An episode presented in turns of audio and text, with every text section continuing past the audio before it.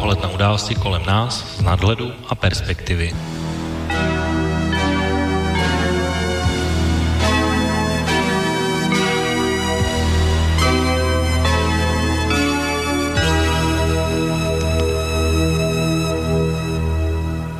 Páteční odpoledne, vážení posluchači. Od mikrofonu vás zdraví Intibo. Začíná další relace Okénko s datumem 9. listopadu 2018. A dneska se v naší relaci zase vrátíme do volebního komentování a to na tu událostí, která je bez jakýchkoliv pochyb eh, takovou událostí číslo jedna světové politiky tohohle týdne. A to jsou americké takzvané midterms volby, které se konaly po dvou letech v polovině prvního prezidentského období Donalda Trumpa. A tak vlastně mohou být brány a často i jsou jako první zpráva o tom, jak sami američané tohle jeho prezident náboženství vidí a hodnotí. Ačkoliv pro mě osobně by tenhle pohled eh, byl jenom jeden z možných, jak se na tyhle volby dá dívat a je mnoho a mnoho dalších a zajímavostí a aspektů, o kterých bychom se dneska v souvislosti s těmito volbami mohli bavit a mluvit a zcela určitě dneska neprobereme všechno, co bychom chtěli, ale nebyl by to slobodný vysílač, kdybychom to nevyřešili a neporadili si s tím, protože tahle událost je opravdu tak významná, že se můžete těšit ještě na naše pokračování a k tomu se dostanu na konci dnešní relace. Výsledek voleb, ať chci nebo nechci, stejně na nás i v Evropě nějaký vliv pravděpodobně mít bude, stejně tak jako mělo zvolení Donalda Trumpa před dvěma lety a věřím, že i tohle téma těch letošních voleb pro vás, vážení posluchači, bude zajímavé. A pokud se samozřejmě budete chtít cokoliv k tomuto tématu zeptat, tak určitě budeme rádi, pokud se do naší relace zapojíte. A jako tradičně můžete využít tři tradiční způsoby, to znamená na e-mailové adrese studiozavináčslobodnývysílač.sk přes naše webové stránky, kde máte takový zelený odkaz otázka do studia, kde můžete položit dotaz, anebo klasicky i přes telefon do našeho studia na telefonním čísle 048 381 0101. Já jsem dneska pro vás tu relaci připravil jednak na základě takové své osobní zkušenosti dlouhodobého pozorování americké politiky, tak jak ji vidím, ale zároveň, protože jsem měl osobní zkušenost eh, přímo vidět věci na vlastní oči. A ještě velmi rád bych na začátku poděkoval speciálně jednomu dobrému člověkovi a posluchači slobodného vysílače, který žije přímo v Americe a ve státě Tennessee, tak uh, zároveň respektuji teda, že nechtěl být jmenován, tak uh, aspoň takto. A nevím, jestli mě teď slyší a poslouchá, každopádně pokud mě slyší, tak je tobě moc děkuju. No a samozřejmě dneska tady na komentování nebudu sám a svůj pohled na výsledky a toho, jak ty výsledky vidí, také přinese můj tradiční spolukomentátor ve věcech politiky, politologických, vojenských a i světové politiky OTA. Takže o to ahoj a pěkný podvečer. Pěkný podvečer, byť už je takový sichravý, listopadový, ale přesto věřím, že posluchači jsou hezky doma v teple. Tak, no my jsme tady, jak jsem říkal na začátku, my jsme tady vlastně před měsícem rozebírali takové domácí volby, to znamená české komunální a volby do Senátu, tak jenom taková jednoduchá otázka na úvod, když bychom porovnali tyhle dvoje volby, to znamená ty naše české a tyhle americké, tak vlastně jak, jak jsou pro tebe důležité třeba výsledky těchto amerických voleb porovnání s těmi českými? No, řekněme, že české jako pro eh, občana České republiky jsou pro mě důležitější ty české, ale ty americké jsou pro mě zajímavější i z toho důvodu, že jako světovou politikou se bavím nebo zajímám se o ní, takže určitě mají maj velký vliv na nějakou vlastně vývoj v Americe, co se politiky týče, takže určitě pro mě byly zajímavější, ale důležitější pro můj život samozřejmě byly ty české. Mm-hmm. Tak, protože velmi často jsem viděl, že si tyhle volby a výsledky uh, různí komentátoři zúžili jenom na to, jestli Donald Trump uspěl nebo neuspěl, nebo jestli uspěl málo, nebo demokrati uspěli moc, uh, nebo kdo vyhrál a kdo nevyhrál. Tak uh, já bych dneska dnešní relaci chtěl pojmout trošku jiným způsobem, protože velmi často uh, se ty volby zužují právě jenom na, třeba na tohle téma prezidentství, ale ono ve skutečnosti to je daleko složitější a vole probíhá velké množství a používají si tam vlastně, eh, tak jak probíhají ty volby, různé, různé termíny a různý pojmy, to znamená, kdo je třeba kongresmen, kdo je senátor, kdo je guvernér a, a tak dále. Takže chtěli bychom vlastně hlavně v úvodu se podívat na některé věci, které třeba vám pomohou, vážní posluchači, v základní orientaci, podívat se na to, podívat eh, a pochopit vlastně nějaké nějaké základní vazby, zákonnosti, faktory, a, které to ovlivňují, nebo věci, jak se dá třeba ovlivnit i volební systém, o kterém ale se vůbec nemluví. A, takže ten může být třeba pro nás složitý na pochopení a velmi často se na to vlastně i třeba posluchači při těchto příležitostech ptají, protože to není uh, úplně stejné jako v, v Evropě. Dálo by se říct, že to může být někdy až velmi nesrozumitelné. No a můžeme se ukázat vlastně třeba na nějakých konkrétních výsledcích, uh, vlastně jak se k těm výsledkům dostalo a jestli byly tak uh, očekávané nebo ne. Mimochodem, ještě ani teď třeba není sečteno úplně všechno, takže ty výsledky stále jsou ještě průběžné, ačkoliv po odvole vlastně už uplynuly už dneska tři dny,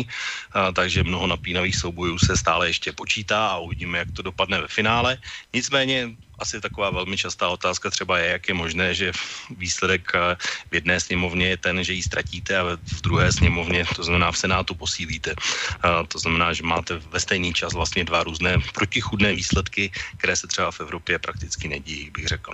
Nebo v České republice určitě ne. Ačkoliv... Zrovna tak... s tím bych nesouhlasil, pardon, že do toho skáču. Jo, jo. Tak, eh, takzvaný gridlock, eh, to znamená, to je vlastně ten stav, který teď nastane, je ale v dlouhodobé historii asi zhruba 70% času, takže není to to žádná výjimka.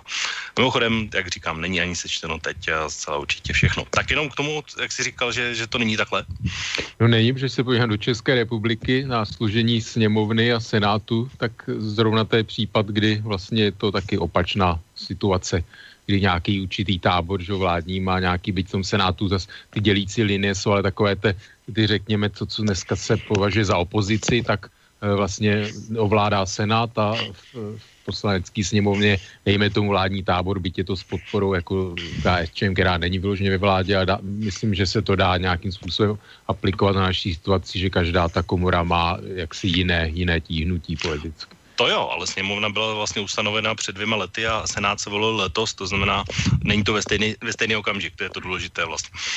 No to není, to samozřejmě, že není, ale myslím si, že tohle ten časový odstup úplně, úplně ne, nehraje v tom roli, ale myslím, že se k tomu dostaneme, protože to v té Americe je, tak se k tomu hmm? dostaneme. No, já, já jsem říkal, že vlastně dneska, dneska naše hlavní téma, co se týká vole, tak eh, těm, které se konají právě v polovině uh, volebního období prezidenta, se říká takzvané midterms, to je vlastně to označení toho času, ale vlastně to nejsou volby jenom jednoúrovňové a těch úrovní je spousta, tak uh, když bychom o tom měli říct, kam se vlastně volilo všude. No tak volilo se do vlastně celá snima reprezentantů, což je něco, já myslím, že na Slovensku jednokomorový parlament, tak nevím, do jaké míry se slovenští posluchači orientují, tak v Čechách máme dvoukomorový, takže v podstatě je to do značné míry podobné zase jako v České republice s tím, že se ne jednou za čtyři roky, ale jednou za dva roky mění celá vlastně jakoby poslanecká sněmovna. V Americe je to sněmovna reprezentantů a třetina senátu po vlastně dvou letech, což zase to znamená, že se Senát obmění eh, jednou za šest let vlastně celý, což zase stejně jako v České republice. Dohromady tyhle dvě komory se jim říká kongres. Dolní komora sněmovna reprezentantů, horní komora Senát a samozřejmě eh, probíhaly i vlastně guvernérské volby, což jsou něco jako by premiéři nebo prezidenti jednotlivých amerických států vlastně a i místní parlamenty plus i různí vlastně státní zástupci. Tam si vlastně Americe je systém, že si lidé mohou volit i vlastně jakoby část e, výkonné moci svojí, jak si řekněme jako šerify a tak dále, což možná někdo z filmů soudce. a tak dále ví, soudce a tak dále. Takže vlastně i tyhle volby se konaly. Takže si myslím, že co je, co je opravdu takové jako anomálie, že, že ta sněmovna reprezentantů se volí každé dva roky, což je což uh, si myslím, že je do té míry jaksi unikátní záležitost. Jako, nevím, kolik je takových států, kde by se takhle taková ta hlavní zákonodárná vlastně hlavní zákonodárný sbor takhle často měnil, protože víme, že to přináší veliké nevýhody, taková permanentní volební kampaň a tak dále, takže a probíhaly samozřejmě i různá místní vlastně referenda v rámci těchto voleb na důležité otázky právě, které, které se týkají voleb, eh, vlastně ovlivňování voleb a tak dále, k tomu se asi možná ještě dostaneme, protože i, i to, co říkám, tak je příčinou toho, proč jsou výsledky takové, jaké jsou. Hmm, takže vlastně guvernér, když to shrneme, to je vlastně pro, po Česku asi hejtman, bych to tak viděl. No, dá, uh, anebo, na Slovensku anebo, župan, myslím, že. Na Slovensku župan, přesně tak. Uh, a potom vlastně se velmi často používají právě, kdo je senátor a kdo je kongresman, tak to je vlastně ten týž reprezentant, akorát vlastně je každé té jedné sněmovny, jestli to říkám dobře. Samozřejmě a právě i ten rozdíl mezi tou sněmovou reprezentantů a senátem, prostě jakoby koho ta reprezentativnost je velice rozdílná a právě proto jsou i takové výsledky, ale nevím, jestli ještě teda už to mám začít rozebírat, nebo jestli se k tomu ještě nějak dostaneme přes něco. Ehm, no možná jsme řekli ještě, že ten výsledek se vlastně stanovuje tak, že vlastně se vlastně v těch, man, v těch mandátových obvodech se vlastně bere, jenom vítěz bere vše, to znamená, kdo má více než 50%, tak uh, vlastně vyhrává. Na druhou stranu ale neplatí to absolutně a i v těchto volbách jedna z těch zajímavostí je, že v několika okrscích, jak do sněmovny, tak do senátu ten rozdíl je menší než 1% a umožňují různé státy různé výklady, to znamená někde bude přepočet, někde může být další kolo a někde uh, vlastně ještě ty výsledky nejsou úplně dané, takže, takže jsou tam potom ještě různé výstupy a to také způsobuje to, že ty výsledky ještě nejsou konečné, ale možná jenom ze začátku, když jsme zmínili ty sněmovny, tak uh, vlastně asi možná by bylo dobré na začátku ještě říct vlastně, jak se liší ten senát a sněmovna reprezentantů z hlediska kompetencí, protože to má samozřejmě vliv na prezidenta a je to jedno z věcí, uh, která určitě bude předmětem velkých diskuzí a rozebírání, co vlastně může a nemůže, tak jak to vidíš ty z hlediska kompetencí, v čem je důležitá sněmovna reprezentantů a v čem je důležitý senát?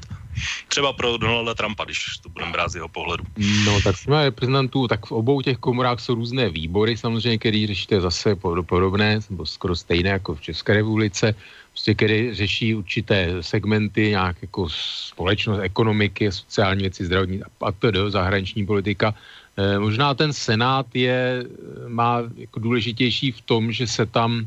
řeší personální otázky, že tam Senát vlastně schvaluje do ne, soudce do nejvyššího soudu, což je mimochodem jedno z velice důležitých e, vlastně témat americké politiky, obměna vlastně nejvyšších soudců. E, a je to jeden z důvodů, proč vlastně takové ty radikální křesťanské vlastně církve nebo společenství vlastně volili i Donalda Trumpa, aspoň podle různých průzkumů, že to je jedna z, vlastně z, z klíčových věcí, Eh, aby se vlastně nejvyšší soud eh, obměnil ve, ve směru vlastně, aby se tam dostali konzervativci, v smyslu jako kulturní, společenský. A je to jeden z důvodů, se uvádí, proč vlastně Donald Trump byl, byl volen i takovým vlastně křesťanskými, nechci říct přímo fanatiky, ale prostě různými evangelikály a tak dále, takovými radikálními e, zapálenými křesťany, přičemž sám, oni i sami přiznávají, že Donald Trump jako mnoho z nich e, jako, jako je hrozný člověk vlastně, jo, ale přes, právě i kvůli tomuhle hlavně dů, nejvyššímu soudu vlastně ho volili. A Eh, tam vlastně ten senát, senát eh, to jmenování do toho nejvyššího soudu schvaluje, což víme, že teď nedávno právě byl ten případ a byla kolem toho velká, velká politická bitva. A eh, mimo jiné schvaluje senát i vlastně členy administrativy, jako prezidentovi neboli vlády, což si myslím, že ten senát v tomhle má vlastně větší pravomoci. Ta sněmovna reprezentantů, a zase to v Čechách taky, že do, do České národní banky, sou, uh, ústavní soudce a tak dále, takže ty, ty podobnosti vidíme a myslím, že i tvůrci České ústavy se netajili inspirací samozřejmě americkou ústavou v tomhle, takže proto ty podobnosti. Sněmovna reprezentantů, no tím, že se mění každé dva roky, takže je to takový jako daleko méně stálý orgán, ale jako je důležitý pro, pro zákonodárný proces a může samozřejmě jaksi blokovat různé prezidentové iniciativy, hlavně schvaluje finance, takže přes finance, rozpočet samozřejmě, takže může vlastně ty, tu prezidentskou agendu e, tímhle tím způsobem velice silně ovlivňovat, protože to jsou asi takové jaksi základní, základní atributy a s tím, že vlastně můžou vlastně přehlasovat prezidentské veto, ale jasně reprezentantů i, i senát, ale zároveň a dvou, dvou třetinově, což si myslím, že v dohledné době asi jaksi se nestane, že by jedna strana měla obě komory ukonat dvou třetinou většinu. Takže asi zhruba, zhruba takhle. No, já bych to ještě doplnil, že ten uh, setiletí dávno poté. Halo? Jsou nějaké technické problémy. Tak, tak, zdá se, že teď to funguje. Takže nejenom, že to je vlastně na, na doživotí, to znamená, je to dlouhodobý, dlouhodobý jmenování a vlastně ten No pánové, nějak nám to vypadává. Tuto, tuto je to všechno v poriadku. Neviem, či ma vypočujete, takže ja dám pesničku a skúsim vás napojiť znova. Halo? Libore? Ano, já slyším. Halo, já slyším. Já taky. No, ja lebo taky. vy ste nám vypadli z vysielania, takže pokiaľ to ešte funguje, tak necháme to tak. Dobre. Dobré. Pokračujte. Tak, tak já to jenom do, Dobrá, tak eh, já to jenom dokončím, takže vlastně tyhle soudci jsou jmenované doživotně, takže to je velmi důležitá věc i jmenování. A včera se stala jedna taky důležitá věc, že ta nejstarší soudkyně, 85 letá, stal se nějaký úraz v, v kanceláři, takže má zlomená tři žebra, takže je možné, že Donald Trump bude jeden z mála prezidentů, který bude jmenovat dokonce tři uh, soudce u nejvyššího soudu a to je samozřejmě velká, velký zásah do jeho fungování, protože pokud by jmenoval ty stejné, stejné typy, tak eh, potom se vlastně můžeme dostat k tomu, co jsou vlastně takové ty základní a dlouhodobé věci, o kterých americká politika je vždycky pořád a objevuje se, to znamená potratová politika, držení zbraní a podobně, tak to je přesně ta půda, kde o tomhle rozhoduje ten nejvyšší soud. A možná jenom, že jsme nezmínili jednoduchou věc, že když eh, se budeme bavit o těch volbách, tak na rozdíl od eh, Evropy a České republiky se jednak díky tomu, že ten většinový systém, tak můžete volit i poštou, můžete volit mailem, můžete samozřejmě osobně, ale musíte se zároveň dopředu registrovat, že volit půjdete, protože pokud to neuděláte, nebo vás eh, stát a guvernér vyřadí, o čemž taky budeme mluvit, tak prostě volba eh, se vaše neuskuteční, respektive nemůže a asi jediný stát, který to umožňuje, je Tak. No, výpadky. Tak, slyšíme se? No, chvílema to vypadává, no. Jo, já slyším pořád dobře. No tieto výpadky sú, sú mimo nás. E, vy sa počujete niekedy, ja vás počujem stále kontinuálne, ale tie výpadky, tuto mi to nesignalizuje nič, nejaký, nejaký zadrhel, len odrazu vypadnete. Takže je to absolútne mimo nás. Skúsme, neviem. Alebo to nás reštartujeme? Já myslím, že asi nic nepomůže, nebo nepomůže, protože já slyším pořád, vás i o tu slyším výborně pořád. No já tebe, Intibo, chvílema mluvíš a ztratíš se na moment. A no, no, no, no, no. Takový ozvěny jako někde v ponorce. Takový Presně. Ten, jako echo. Aha. Presně tak. Tak zkusíme ještě pokračovat a uvidíme, když tak dáme nějakou písničku. Jo, třeba to jo. Tak, Dobrá, tak, eh, takže to jsou vlastně takové věci. No, uh, jenom o to sleduješ ty vlastně nějak, uh, když bychom se už teda posunuli k té politické rovině, uh, když bychom se dostali k volbám, třeba co pomáhá, jaké jsou faktory, které pomáhají demokratům a které pomáhají republikánům? No, jestli myslíš faktory, jako, které voličské segmenty nebo témata, která jak no, si rezonují? Když, když vlastně vezmeme nějaké očekávání volební, tak eh, když vezmeme nějaké klíčové věci, které pomáhají eh, demokratům nebo republikánům, eh, to znamená, že třeba když je vyšší volební účast, pomáhá to komu, nebo když hmm. roste ekonomika, pomáhá to komu, nebo Jo, můžeme vlastně vzít, že když má ta strana prezidenta, je to spíš po- pomocný faktor nebo špatný faktor v těchto volbách. No tak v těch mm, midterms, že, těch mezi, mezi volbách, mezi těmi prezidentskými, tak obecně vždycky, nebo téměř vždycky v historii tak bylo, že ta prezidentská strana, vlastně, která měla svého prezidenta, tak ztrácela. Takže v tomhle smyslu i Donald Trump právě argumentuje, že je to vlastně normální a že, jaksi, a že ty ztráty ještě nejsou tak velké v podstatě, což má jaksi do jisté míry pravdu. No teď je, co pomáhá, to je takový spor o to vlastně Donald Trump, jo, protože on na jednu stranu samozřejmě nějakým způsobem eh, dokáže vyburcovat republikánské voliče, ale právě, že v těchto volbách e, vlastně v uvozovkách dokázal vyburcovat i e, ty demokratické voliče, takže myslím si, že jako ta os, osoba Donalda Trumpa určitě za současné situace vlastně ekonomické, kde ekonomika taky hraje roli a jako komu, komu ekonomika, no tak tomu, kdo má prezidenta, že jo, tak většinou pomáhá té straně, vlastně, která ovládá administrativu v těch volbách. Takže za téhle situace, kdy americká ekonomika jako si šlape poměrně dobře, má jako nízkou, velice nízkou nezaměstnanost za hodně dlouhou dobu, Eh, nevím, se mluví až snad od 60. let dokonce, že nejnižší nezaměstnanost. Zase to je na jinou debatu, jestli jako je to zásluha Donalda Trumpa nebo není a tak dále, to je na, to je na jiné téma. No a ale právě, že ta osoba Donalda Trumpa, prostě jeho chování, vystupování a tak dále, tak uh, urážky a to, tak uh, určitě vybu, jako vybudilo tu volební účast na straně, na straně demokratů a on hraje vyloženě na takové, je obvinován jaksi z rasismu a tak dále, e, to, tak e, ty voličské segmenty jaksi, si jako bohužel ukazují, že, že to padá na úrodnou půdu, prostě, že jeho voliči se rekrutují z převážně teda z bílých američanů a s, řekněme, s, s nižším vzděláním a v podstatě je to, je to taková ta, mm, apeluje na tak, jako je to ohrožení toho statu quo, prostě ty, ty nadřazenosti prostě těch bělchů v té americké společnosti a politice a prostě u nich to rezonuje. A další věc je prostě, což s tím souvisí, přistěhovalectví, kde samozřejmě ten trend dlouhodobě je, že se ten podíl těch, těch bílých obatel vlastně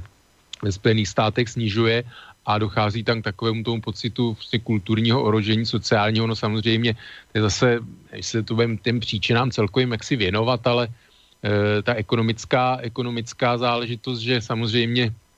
e, že ty afroameričané a tak dále, e, tak řekněme, je tam větší závislost na nějaké jako welfare stateu, welfare stateu sociálním státu a tak dále. Takže samozřejmě a ty přistěhovalci Eh, samozřejmě jsou to ty, ty tvrdě pracující, jako většina z nich, ale v takových těch málo placených pozicích a tak dále, takže e, prostě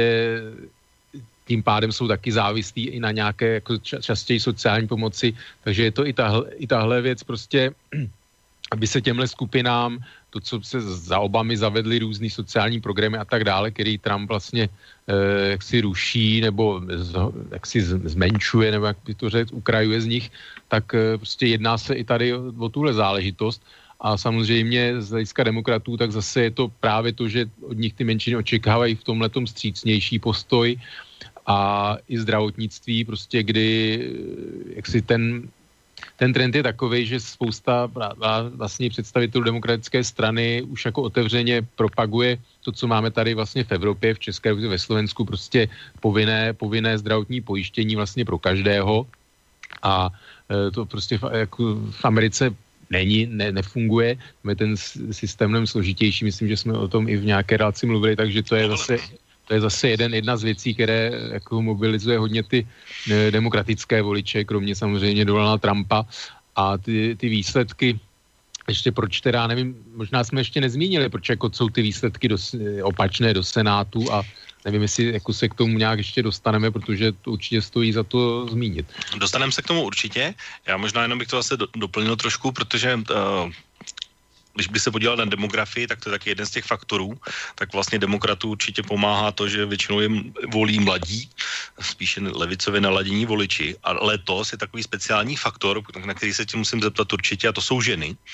a, hmm. protože ti mají velký, velkou, na rozdíl od mužů, kteří Donalda Trumpa vidí tak zhruba na dvě stejné poloviny, tak eh, ženy letos eh, podle všech průzkumů a podle všech indicí a zároveň ale i v těch eh, volbách se vyjádřili tak, že vlastně Donald Trump je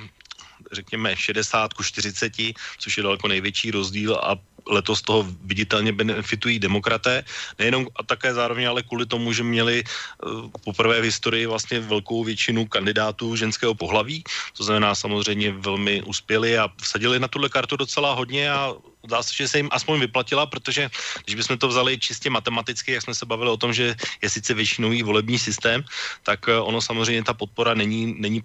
50 na 50, ale když se na to podíváme eh, vlastně početně a procentně, tak eh, pro demokraty většinou a dlouhodobé průzkumy to ukazuje zhruba tak 5% eh, populace navíc, ale nicméně před letošními volbami toto procento podpory pro demokraty bylo zhruba kolem 9% podle průzkumů a když si to vezmeme nebo přepočteme na počet hlasů, tak to vychází zhruba 7% ve prospěch demokratů. Nicméně ten volební systém, tak jak byl nastavený, ani tohle na Evropu už celá jasně roz, rozdílné číslo nějak nepřeklopil výrazně na jednu stranu, nebo v tomhle případě pro demokraty. Ale zůstaneme teda u těch žen. Jak ty vlastně vidíš ten paradox, nebo tu jednu důležitou změnu, která, kterou já bych viděl minimálně od posledních dvou let, a to je ten ženský faktor. No změna, oni jako historicky eh, ženy více tíhnou jako k demokratům. Jo? To si myslím, že že jako už je dlouhodobá záležitost, prostě ty strany jako ženy jako za, jsou založeny obecně víc altruistické, méně sobecké, takové ty jako založené, zaměřené na výkon a td. Prostě takže prostě to nějakým způsobem koresponduje s založením těch pohlaví, eh, ty jejich volební preference. Eh, to, že ženy samozřejmě jaksi ve větší míře volí proti Donaldu Trumpovi, no tak není divu, protože s tím, co se od něj jaksi vynořilo během kampaně samozřejmě a z jeho minulosti a tak dále, tak samozřejmě nějaké procento žen eh, jako muselo zhnusit a jak se muselo ho od něj otáhnout. A takže když se prostě sečte teda zase ta rasová záležitost, nebo vezme v potaz, tam je to zhruba půl na půl a je to vel, taková, eh, četl jsem docela takový zajímavý, rozbor nebo analýzu toho, proč jako ty bílé ženy eh, vlastně volí Donalda Trumpa nebo republikány teď, že v podstatě, eh, v podstatě je to, že oni jsou nějakým způsobem jako dělící linie, že jsou jakoby běložky a ženy. A teď, jak si vybírají teda, co je pro ně jakoby tím určujícím jako faktorem nějaký jejich, os, jejich jakoby osobnostního postavení a že spousta z těch bílých žen si prostě vybírá na základě té rasy a až potom, jako si, že jsou ženy. Jo? A vlastně je to i tím, že tyhle ty ženy jsou takové ty ženy v domácnosti, které nějakým způsobem Eh, jsou, řekněme, nejedou na té vlně feminismu, mýtů a tak dále. Jsou to takové ty tradičnější, které uznávají jak si to postavení té ženy v té společnosti a v rodině a v podstatě volí i hodně podle toho, jak volí jejich manželé, jo, aby byl doma klid a tak dále. A i, i tam byl zazněla taková myšlenka, že oni vlastně Eh, že ty ženy jsou hm, jaksi oběťmi nějakého jaksi mužského šovinismu, násilí a tak dále a oni údajně tyhle ty ženy tou volbou jakoby se chtějí přihlásit tomu táboru, jako do, do toho tábora těch mužů, který je normálně utlačují s tím, že, že si od nich získají nějaké plus tímhle tím způsobem. Jo? Tak taková zajímavá myšlenka. Ale... ale v Evropě moc nefunguje, protože u nás můžete volit, manželé můžou volit úplně rozdílně, takže tady by to bylo jinak podle tebe. Ale ne, to není, že nemůžou volit, ale samozřejmě, že... No jako volí, jako. No samozřejmě, že volí, když zase nevím, jestli je to úplně tak časté, že by jako manžel nebo partneři volili nějak výrazně jinak. To si nejsem, to jsem nečet nějaké takové průzkumy, statistiky nebo analýzy tady v Evropě nebo v České republice dokonce, ale samozřejmě, že se o těch věcech diskutuje a myslím si, že že prostě to tam nějakou jako hraje roli, aby byl v domácnosti klid. Já jsem četl takové články, že jak si příbuzní i, že vyloženě mm, řekl, že zastřelí, že kdyby byla občanská válka na základě, protože ta americká politika a ta společnost jsou jako velice polarizované v současné době. A že tam nějakých eh, chlap řekl, že, že má sestru velice rád, ale že kdyby byla občanská válka, která kdyby byla ta dělící linie jako ty demokrati republikáni, takže ji bez milosti zastřelí tu sestru, že až jako takovýhle brutální záležitosti. Že ty, to bylo i obráceně, jako... ale si myslím, v některých případech. No tak samozřejmě, že ano, ale zase ty republikáni víme, jaký mají vztah ke zbráním a tak jakože taková ta agresivnější část té společnosti prostě je na, jsou ty republikáni. Jo. To se možná se dostaneme ještě pořád, jak apeluju, ty rozdílní výsledky vole vlastně do toho senátu s reprezentantů prostě, tak tím se to i částečně vysvětlí, prostě jako taková ta konzervativní e, část té americké společnosti, která prostě trvá na tom co nejméně omezeném vlastně, jak přístupu ke střelným zbraním a tak dále. A jsou to takový ty jaksi mentálně takový ty dobyvatele toho divokého západu a tedy.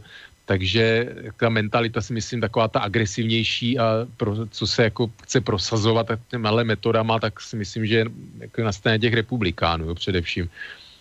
No.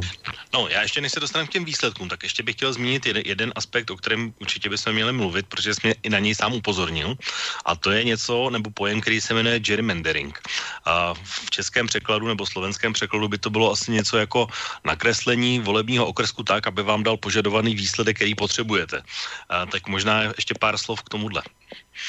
No, tak to je vlastně, to si stanou ty jednotlivé volební obvody, si ty eh, administrativy těch jednotlivých eh, států amerických. A samozřejmě tam i právě byla důležitost eh, těch voleb do těch guvernérů a vůbec do těch administrativ těch jednotlivých států právě proto, aby vlastně, a to, že získali mnoho z nich demokrati,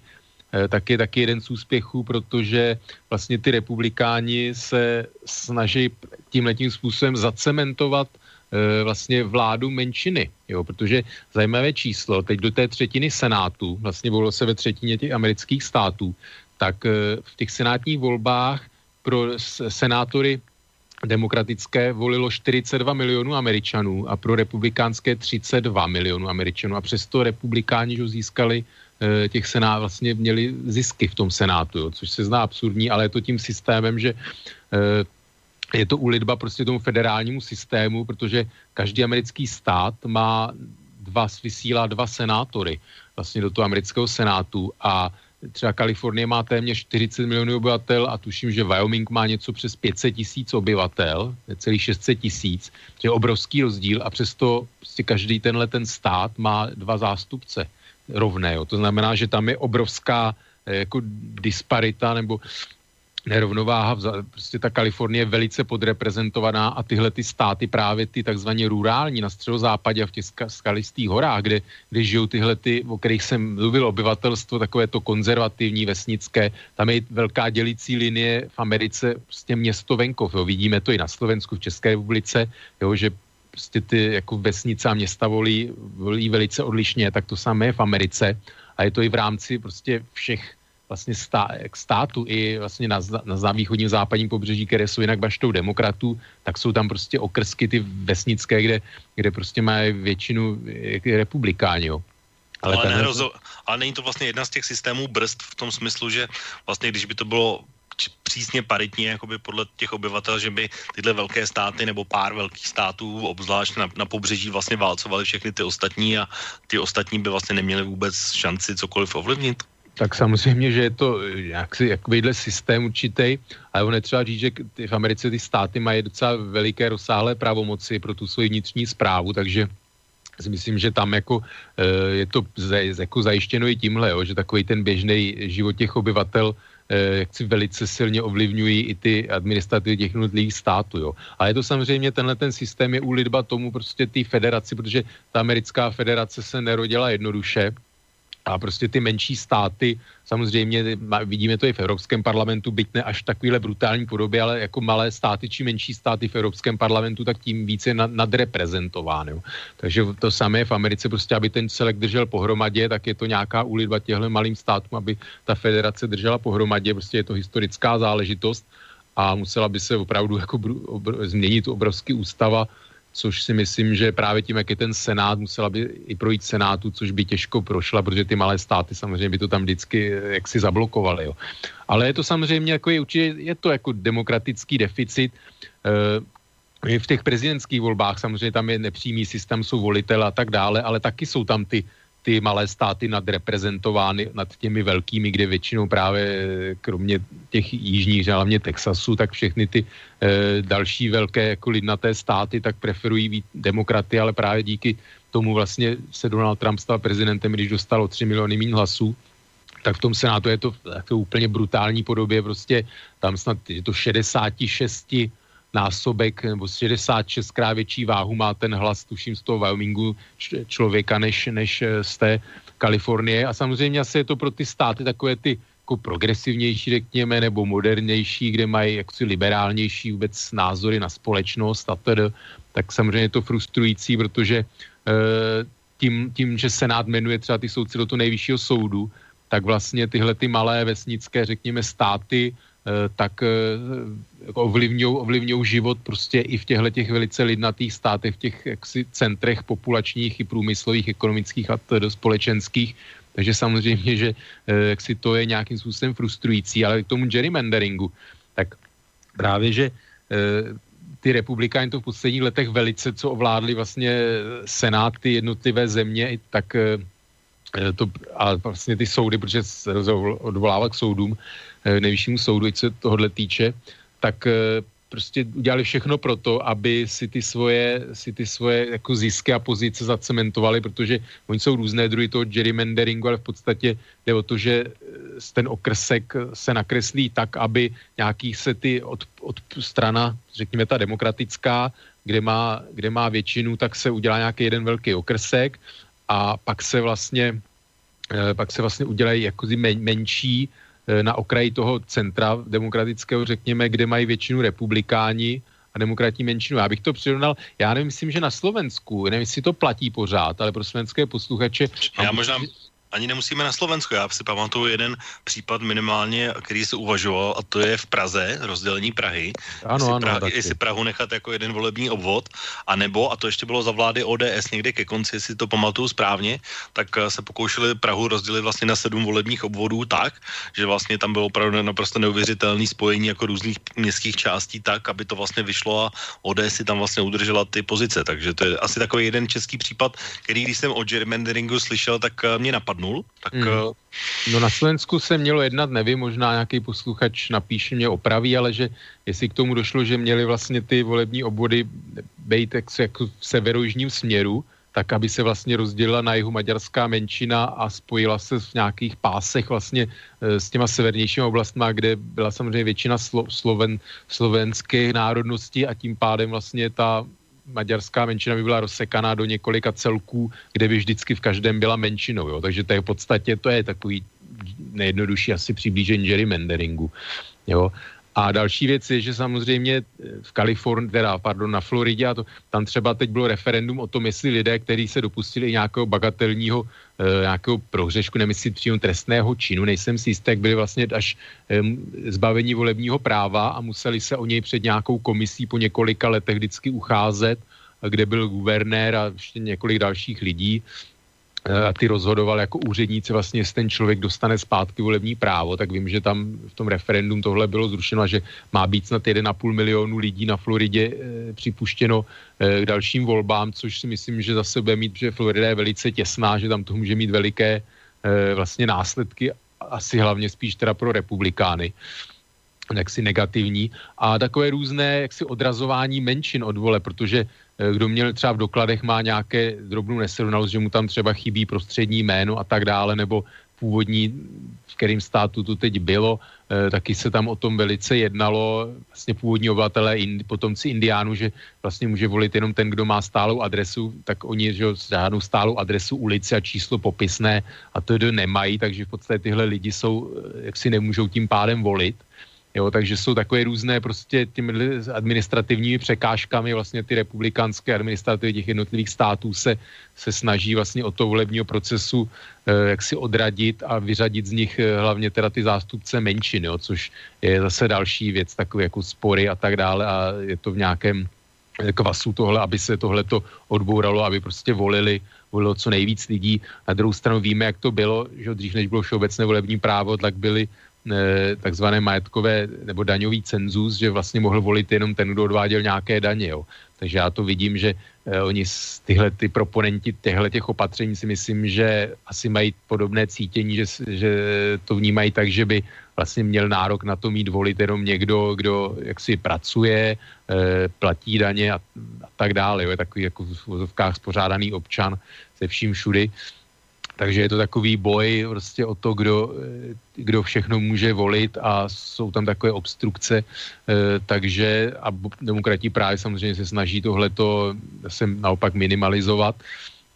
Takže to je taky jeden z důvodů, jak se ty republikáni snaží vlastně eh, tu, tu bílou část té společnosti vlastně, nebo její část té bílé část, jak tak řek, udržet, udržet u moci a díky tomu Senátu, tak jak to je, protože samozřejmě ty ty nadreprezentované státy na tom středozápadě, hlavně v těch skalistých horách a tedy, tak to jsou státy téměř jako čistě běložské, kromě samozřejmě teď pokud Bělochy, že latinoameričané, tak ty jsou na jihu, Nevadě, v Arizoně, v New Mexico, tak tam samozřejmě ta situace je trochu jiná, ale pak je obrovská, obrovská část víc na sever, kde prostě tam eh, jak si vyhrávají kandidáti republikánů jako automaticky a jsou to opravdu kolikrát takové jako osoby, které by jako radikální, velice s takovými jako až obskurními názory, eh, které by prostě jako v jiných státech neměly šance a z hlediska Evropané je to úplně eh, jaksi těžko pochopitelná. Myslím, že v Nevadě do, do místního eh, parlamentu, že tam vyhrál i mrtvý, už nějaký mm-hmm. několik týdnů mrtvý člověk a, a nebo dokonce nějaký majitel nevěstince, majitel nevěstince a takovéhle věci samozřejmě. Takže to, to jsou, tam se dějí opravdu jako takové kuriozní záležitosti. Ale pozor, ale tohle jako legislativa Nevady tohle umožňuje, jo? Takže, takže je to legálně zvolený no. člověk. No, Ačkoliv no, svůj mandát samozřejmě vykonávat nebude, ale volební zákon v Nevadě umožňuje volbu mrtvého člověka, ano. Samozřejmě, já jsem nespochybnil ani tamto, protože to, co dělají eh, ty republikánské administrativy, tak eh, to jsou věci, které prostě nějakým způsobem tam místní zákony dovolují, to není nic jakoby ilegálního, ale bavíme se zde nějaké jaksi legitimity a z nějakého federálního hlediska, že asi teda by měla být snaha, aby co nejvíc lidí volilo, že jo.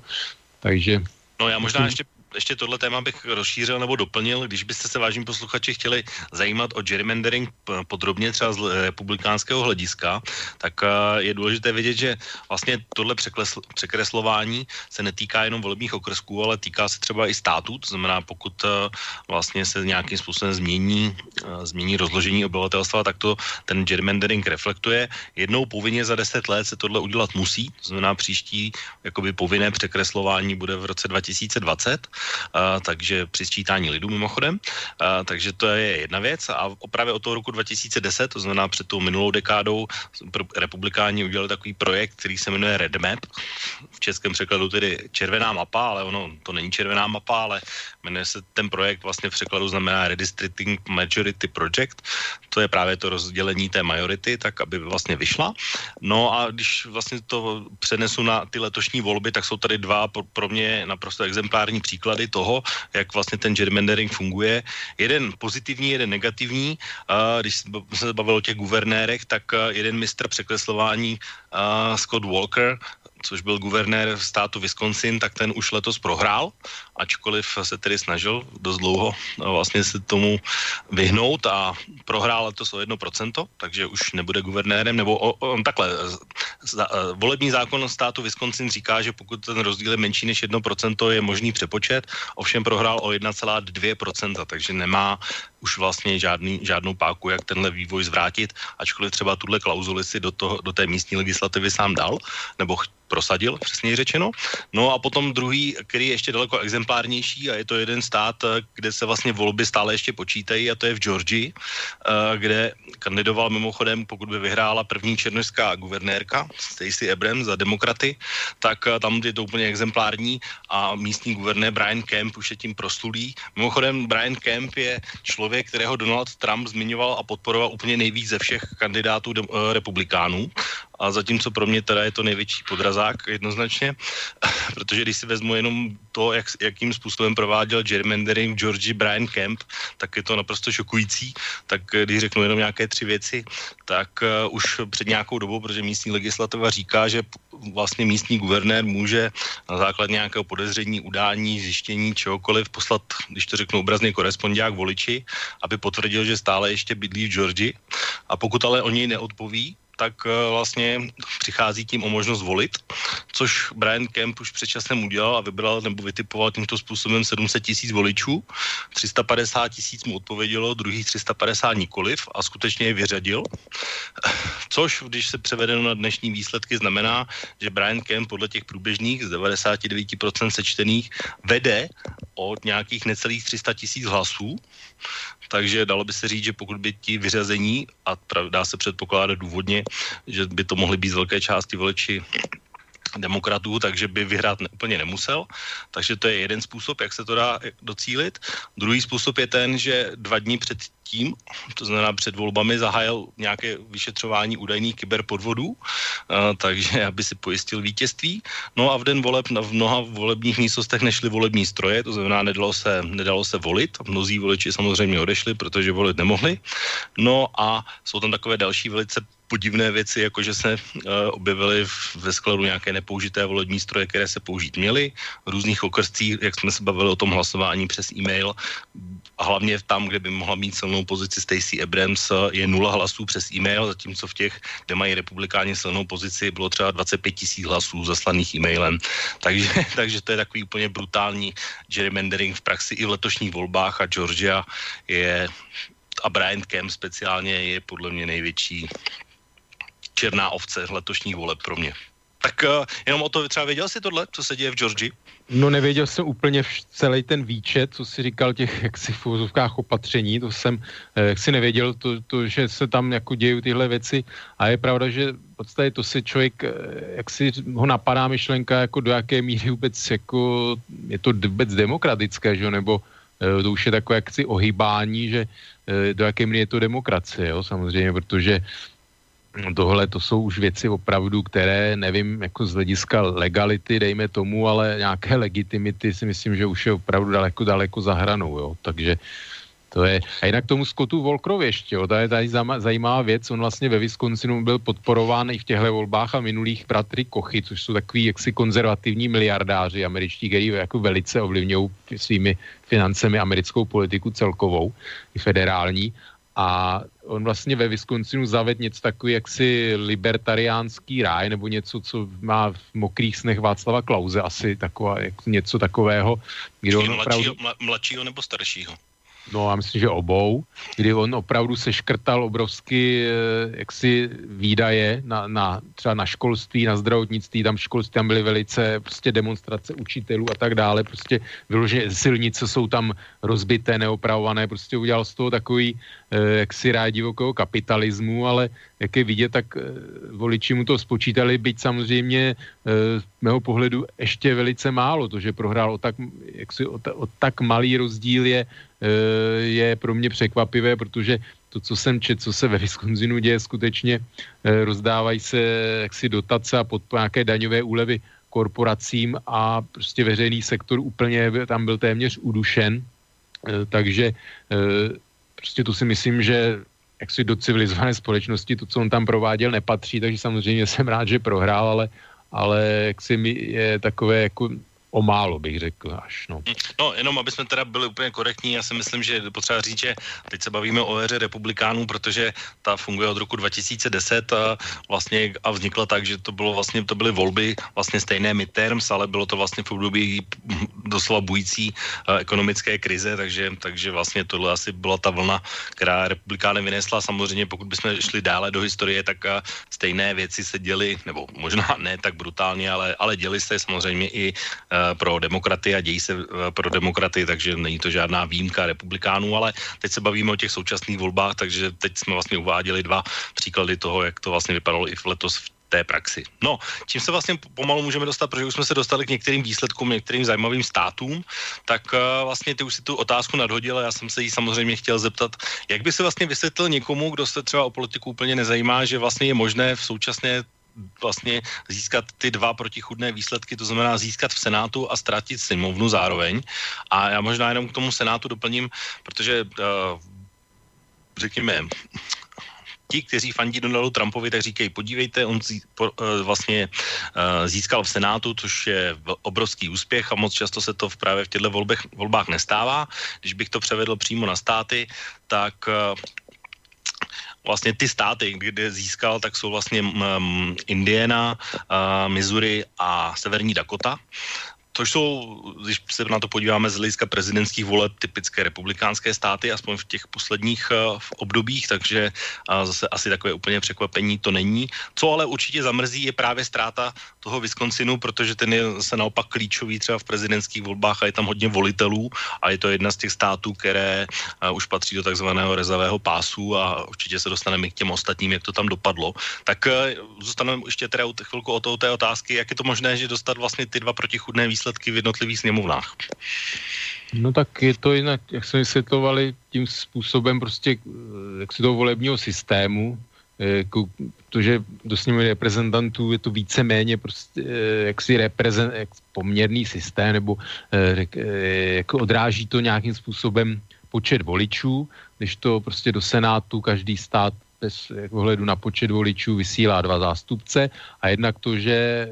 prostě většina těch křesel, které byly ve hře tentokrát z té třetiny toho senátu, tak eh, teď nevím přesně ty čísla, ale eh, jako drtivá většina z nich byla v držení do posu demokratů. Tam ty státy úplně nevím, eh, jak se stalo, že tam vyhrál v senát v těch minulých volbách před těmi šesti lety demokrat, ale prostě je to spíš taková anomálie a ono vzhledem k tomuhle faktu, tak sice se říkalo o nějaké modré tsunami demokratické a tak dále, ale jak si realisticky, když bylo vidět, kolik obhajují křesel demokratí, kolik republikáni v kterých státech, tak eh, více-méně eh, demokratů by se, se považoval za velký úspěch, když by v podstatě jako udrželi, udrželi ty počty, jaké byly. Takže nějaké velké jako překvapení to není, byť samozřejmě jako zklamání to je, to, to tom jako netřeba. Myslíš, že měli teda potenciál získat tu většinu třeba? v tom Senátu, no myslím si, že realisticky moc ne, protože tam opravdu ty státy, které ztratili, tak jsou vyloženě republikánské. Ono samozřejmě v mnoha státech se jedná taky o tu osobnost. Jo. Na toto stranictví teď a to rozdělení té společnosti je obrovsky silné, prostě podle těch analýz ty volby pro Donalda Trumpa nedopadly daleko hůř, jednak díky těm různým jaksi špinavostem, dá se říct, eh, jednak kvůli tomu, že on skutečně jako hraje na tu, na tu jaksi notu eh, toho ohrožení té bílé jaksi majority, takže to bylo... samozřejmě imigrace a takové tady ty věci. Imigrace samozřejmě a eh, no, teď jsem ztratil nit, ale prostě doká, dokázal, dokáže prostě mobilizovat tyhle, ty, tyhle voliče a zkrátka prostě ty, tam ty demokrati se vědělo, že jak si asi těžko, těžko vyhrajou tam bylo, ale ono je zajímavé na druhou stranu třeba ta Georgie a Texas, to je taky důležitý stát, že takové v těch jižanských státech, kde, kde by v, od vlastně od 60. let, kdy se jich od demokratů odvrátil začalo republikány, tak eh, v podstatě to byly silně republikánské státy a ty prohry těch demokratů i třeba v těch senátních a guvernérských volbách tam byly poměrně těsné v mnoha z nich, což e, taky s, jak si symbolizuje nějakou změnu tím, jak vlastně ta, e, ta populace, ti mladí začínají víc volit, mladí voliči vlastně i v těch jižních státech tak jako víc, víc eh, preferují demokraty než, než ti starší. A samozřejmě to, jak tam v těch hlavních těch jižních státech e, narůstá vlastně počet hlavně teda la, la, latinskoamerických voličů, tak samozřejmě to zase, zase nahrává tohle demokratům a ono i ty populační centra, taková ty, ty větší města i na tom jihu, tak volí, uh, volí uh, často demokraty. Jo, takže taky ty státy nejsou úplně tam uh, jaksi čistě republikánské, nějaká jako jedna červená mapa, ale ty takové ty ekonomická populační centra i na tom jihu prostě volí, volí jaksi více demokraty. Uh,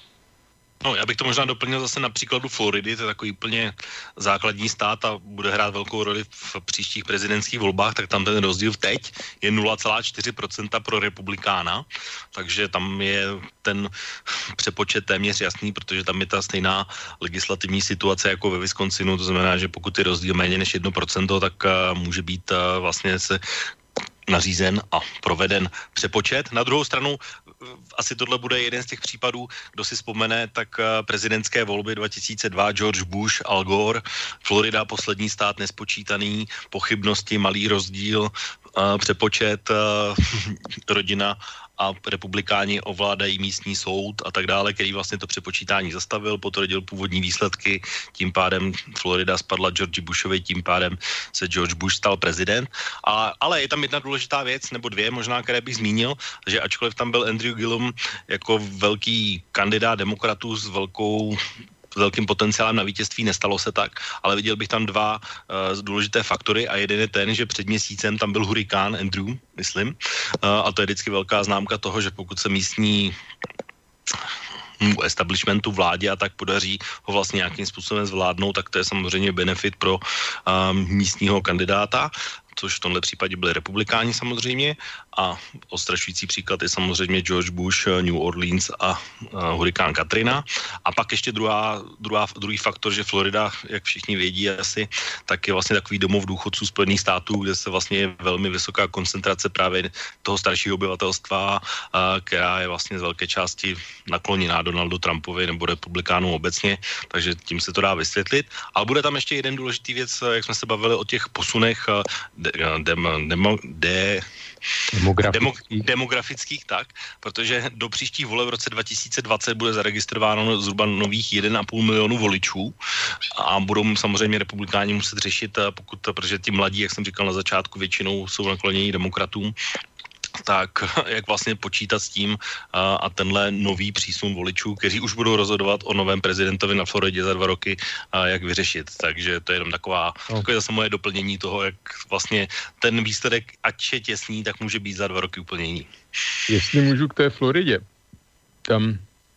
tam jako přibyde i skoro 1,5 milionu těch jaksi ne nových, ale jako nově, nově registrovaných nebo eh, nově eh, lidem, který jim bude umožněno opět volit, jo. Takže tam vlastně i tohle změní nějakým způsobem, tu mapu může změnit, tam samozřejmě dál nějakým to rozložení a tedy. A ještě k tomu, ty hurikány, no to je tam právě bylo téma, protože do jaké míry teda ty, za ty čím dál častější a silnější hurikány může klimatická změna a ten dosavadní vlastně guvernér, který tuším, že kandidoval teď do Senátu, Ronde Santis, ne, nechci se mílit, tak to byl právě guvernér, který tam propagoval vlastně fosilní paliva, prostě všechny, jak si blokoval všechny nějaké jaksi environmentální regulace a nějaké jaksi příklon čisté energie a tak dále. Takže tam to právě byl i souboj tady v tom vlastně vůbec nazírání na ekonomiku a klima a tak dále. Takže se právě čekalo taky, zda se to neodrazí, jestli mu to Floridané právě nespočítají i to, že no samozřejmě sama Florida eh, nemůže zvrátit nebo nějak vlivnit výrazně eh, klima, jaksi globální klima a tak dále, ale jako symbolicky prostě to, jak on se k tomu staví vyloženě jako ve smyslu Donalda Trumpa, veliký ne, jako nepřátel, byl e, vlastně příznivce stažení z pařížské klimatické eh, dohody a tak dále všechno. Takže to tam taky jaksi bylo velice téma, které rezonovalo, protože ta Florida samozřejmě je e, těma přírodníma katastrofama postižená jako jeden z nejvíc těch států.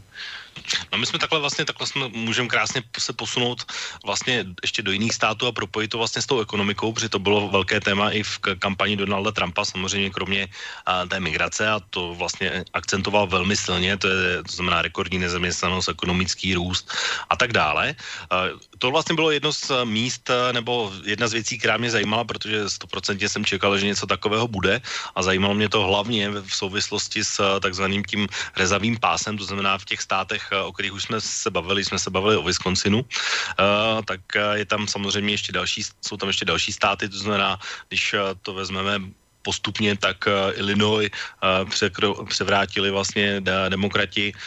Michigan, Pensylvánie, ob, obhajoba. A tak vlastně jediný stát, který zůstal jakoby na straně Donalda Trumpa z hlediska senátora, když se budeme bavit o senátorovi, tak je Ohio, ale tam výhra republikana byla jenom 51%, takže zase velmi těsný výsledek. Uh, I v souvislosti s tímhle se nemůžu nezeptat, jak ty to vidíš, jestli uh, vlastně i přes ty ekonomické úspěchy, tak jak je prezentuje Donald Trump, tak tohle vlastně by měla být taková výkladní skříň tam, kde by on by měl uspět, protože tam by to mělo být cítit, ale podle těch výsledků se zdá, že to úplně cítit není. A když bychom se podívali do nějakých exit polů, tak bychom zjistili, že vlastně tam žád, žádnou změnu ty občané nějak nepocitují. Tak uh, jak tyhle vidíš to ekonomické počínání Donalda Trumpa, respektive jak se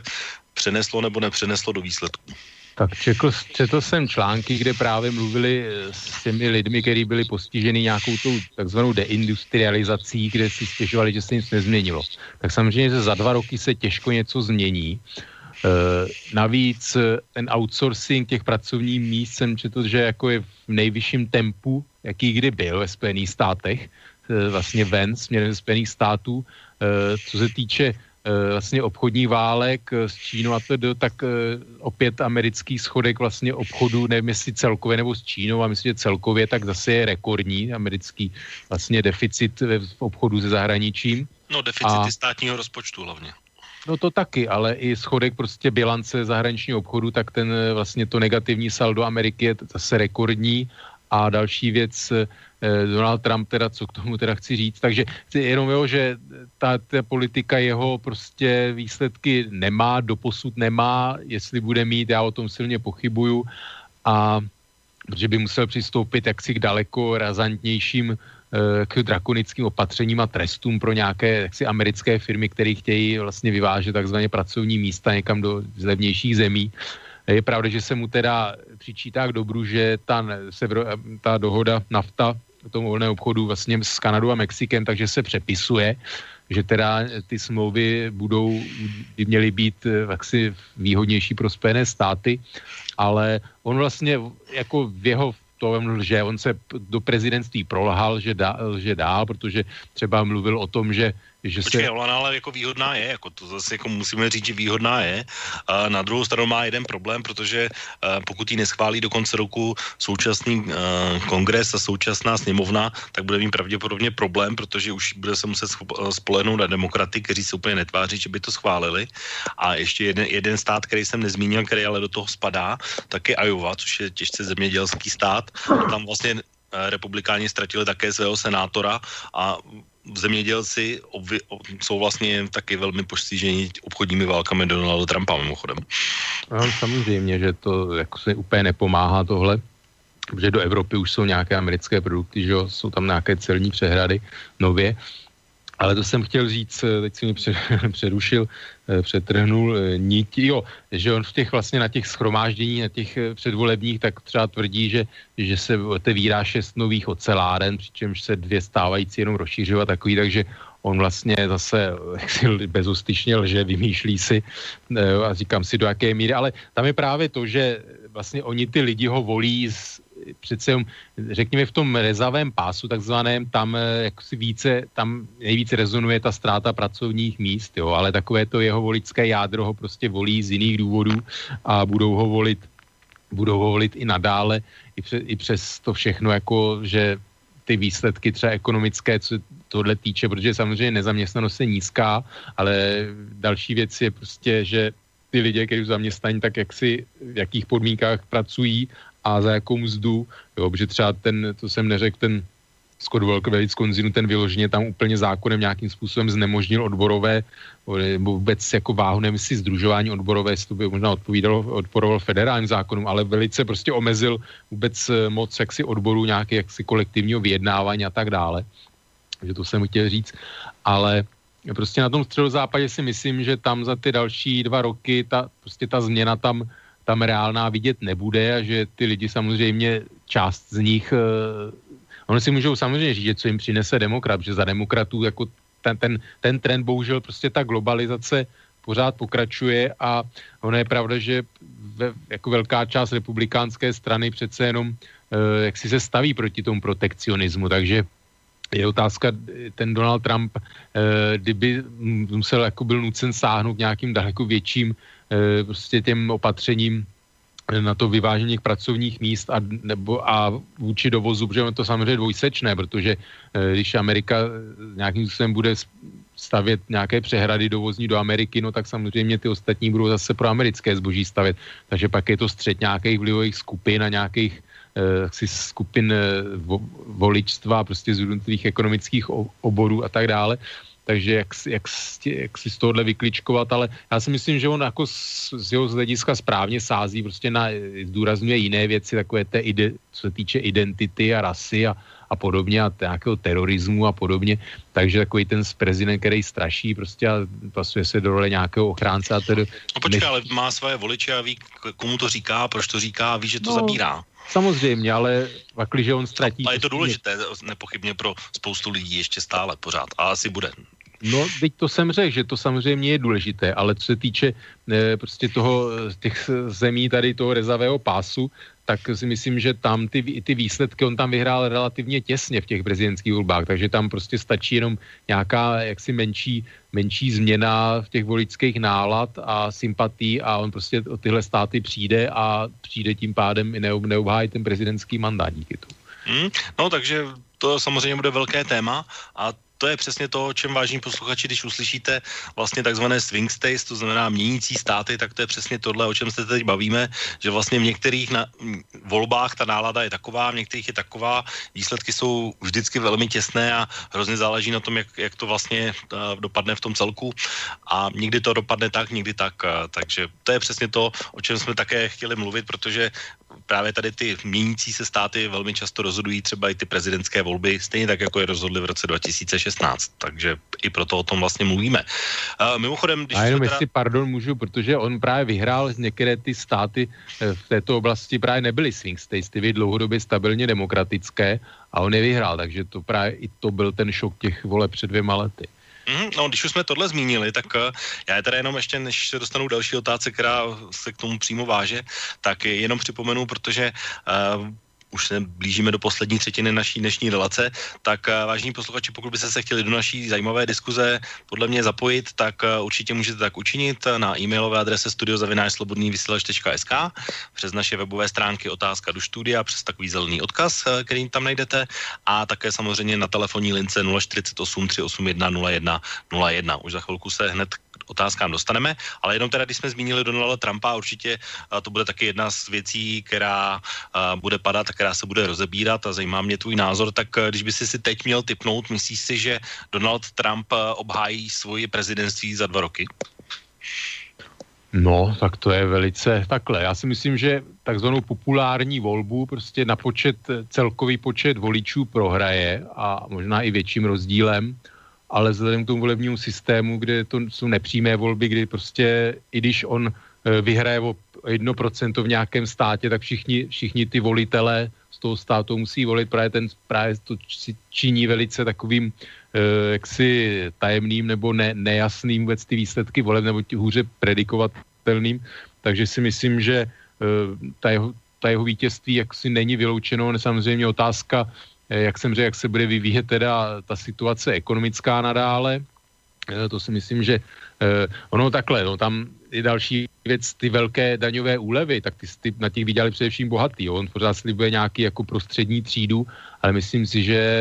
prostě on může o nějaké a ta procenta té střední třídy, třídy přijít, protože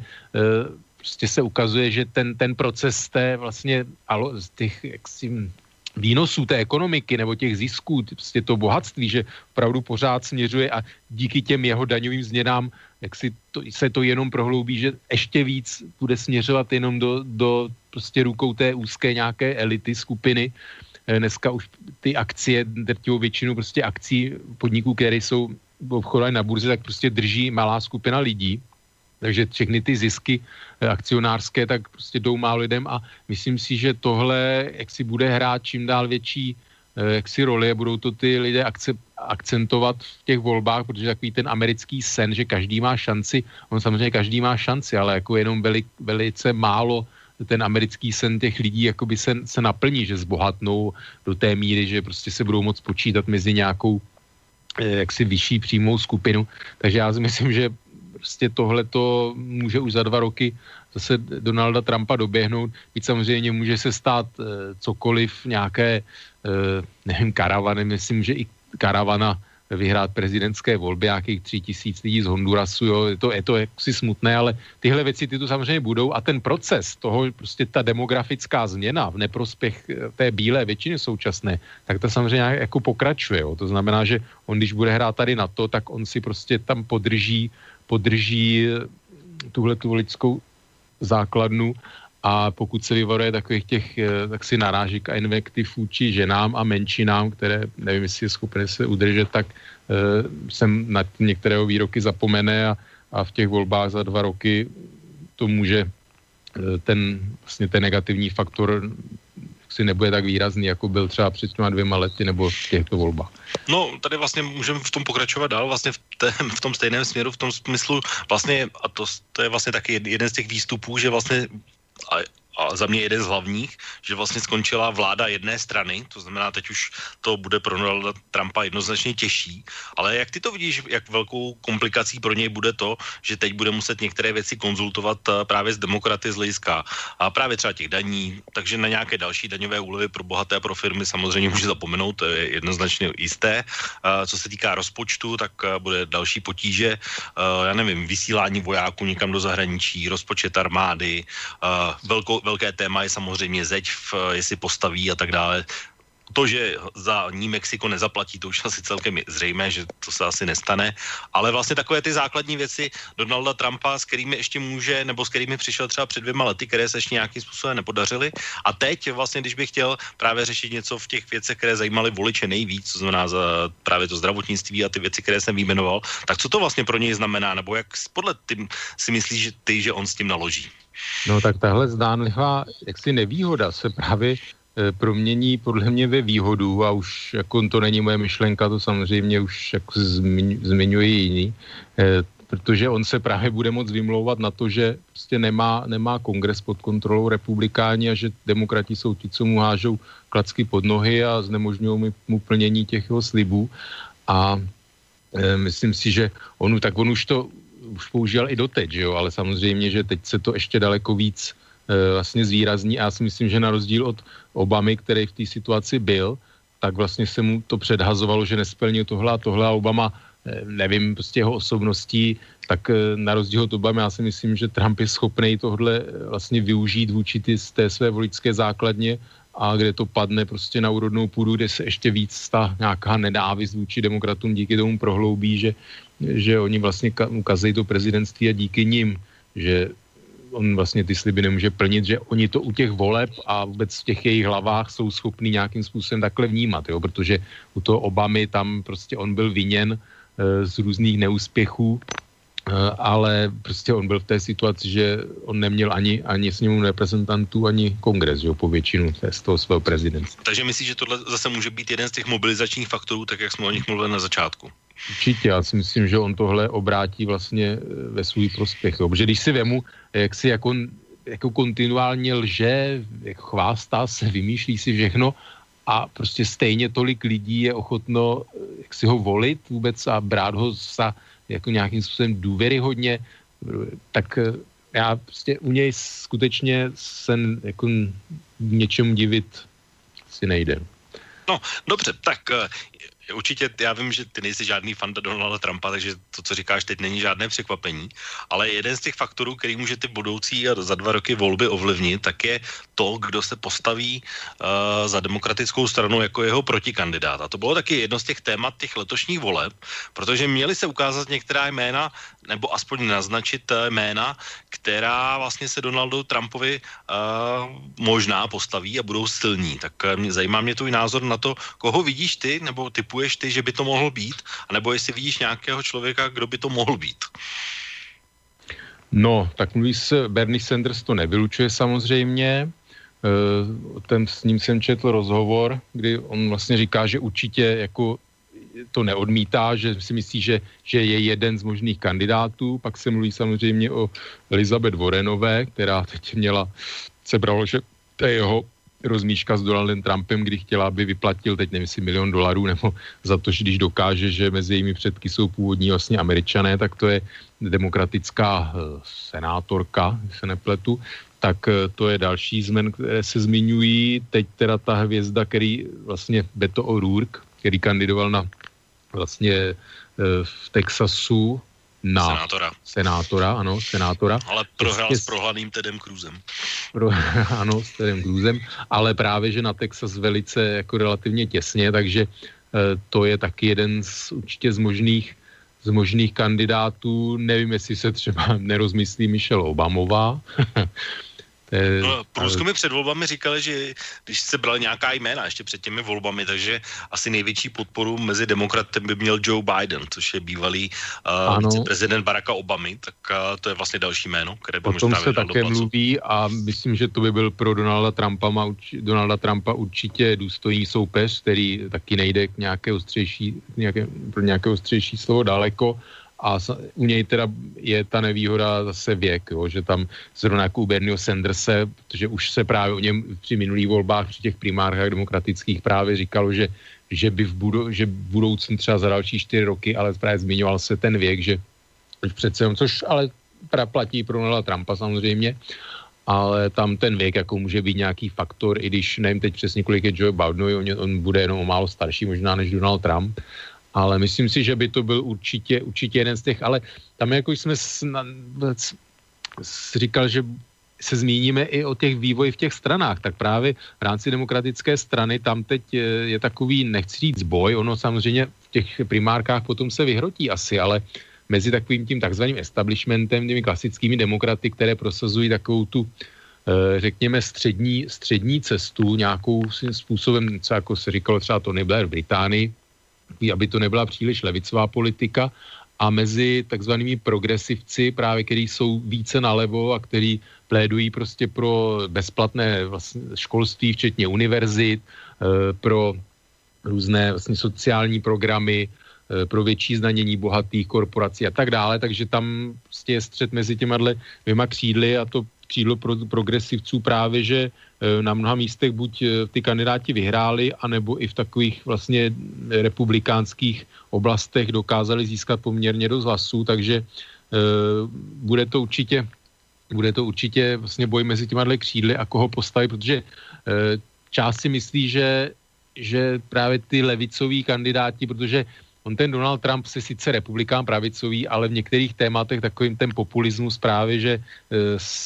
část získal i těch část právě levicových voličů, těch původně, co i v těch primárkách eh, volili Bernieho Sanderse, v těch demokratických primárkách, tak vlastně eh, Donald, Trump, Donald Trump byl schopen získat díky tomu právě části těch voličů. Jo. Takže je to otázka, prostě asi na to nikdo nedá úplně jednoznačnou odpověď, kdo má teda větší šanci protože samozřejmě, že jak jsem mluvil o tom rozevírání těch příjmových nůžek a tak dále, tak si myslím, že ono to opravdu začíná v té americké společnosti čím dál více rezonovat a myslím si, že v těch volbách tohleto eh, může hrát, může hrát eh, větší roli, co, což samozřejmě Joe Biden a vlastně je součást nějakého toho takzvaného establishmentu, tak si myslím, že takové ty levicovější a mladé voliče jak si může, eh, tak si u nich nemusí úplně, úplně uspět. No, no tak eh, já se ti zeptám jednoduše, když by si, my jsme řekli některá jména, tak když by si ty měl vybrat jedno, o kterém si myslíš, že by mohl nejvíc buď porazit, anebo nejvíc zatopit uh, Donaldu Trumpovi ve volbách, který by si vybral? No, to je, to je určitě těž, těžká otázka. Já bych favorizoval, řekněme, uh, buď to Johna, Joea Bidena, i přes to, co jsem říkal, Bernie Sanderse.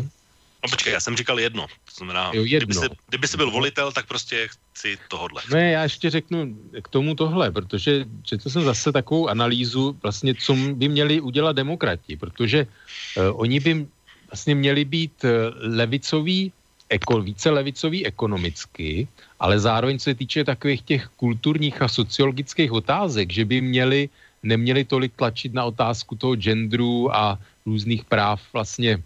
homosexuál a tak dále, že prostě velká část eh, nebo nějaká část voličů původních demokratů se díky tomu, že ta strana začala tlačit hodně tyhle ty témata, potraty a tak dále, tak se vlastně od té demokratické strany odvrátila. A oni vlastně, že jeden z receptů vlastně je ten, že získat buď takzvané levicové republikány, anebo pravicové demokraty tím, že oni si uberou na těchto těch tématech, protože... A je tohle vůbec možný, že, nebo reálný, že by to udělali?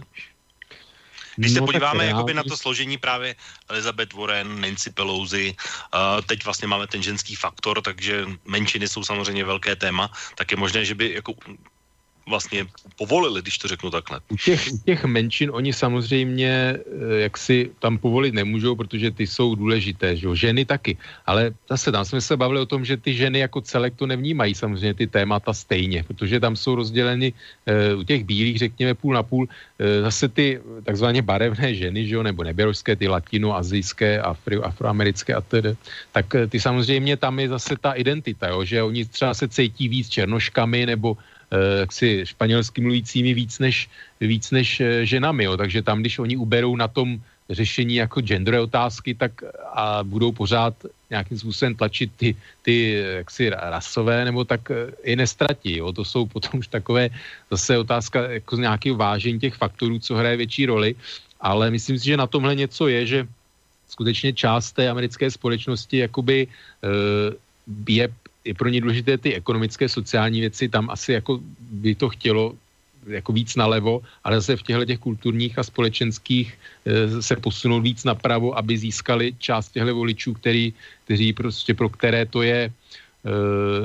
jak si jsou nějakým způsobem jako konzervativní společensky. Jo. Takže tohle si myslím, no a e, jako pak, pak když tahle ta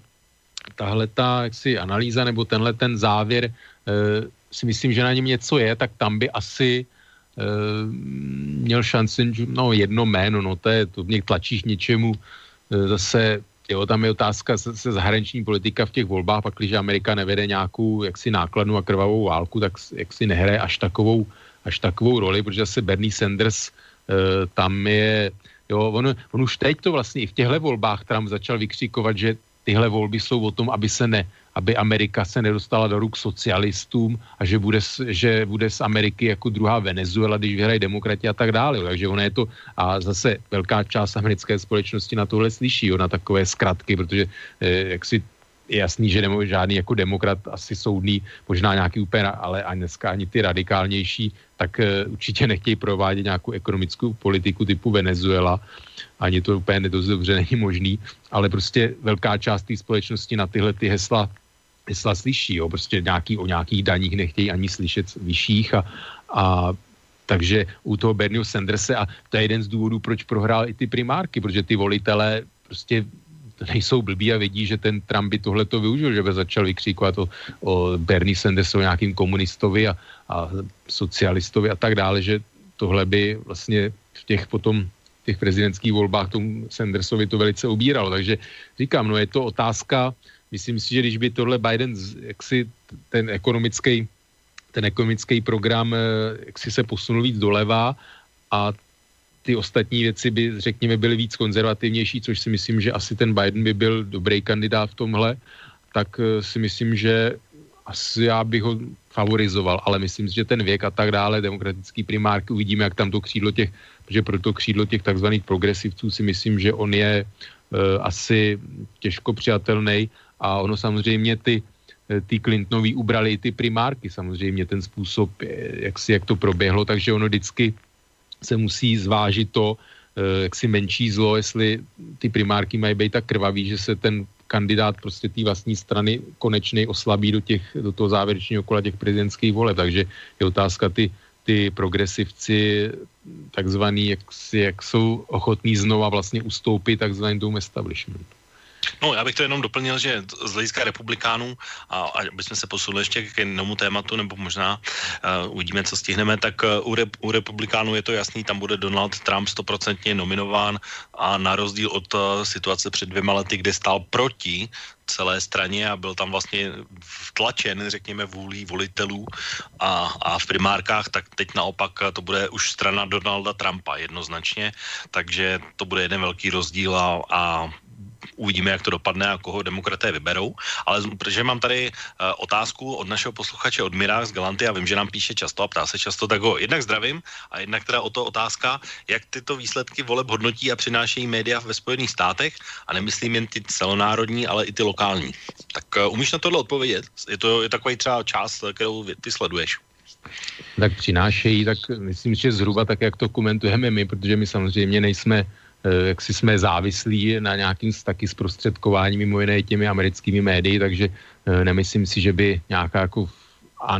globálu americká média ty výsledky eh, samozřejmě prezentovaly jinak, možná Fox News a tak dále, tak víc zdůrazňují ten Senát a jeden a řekněme taková ta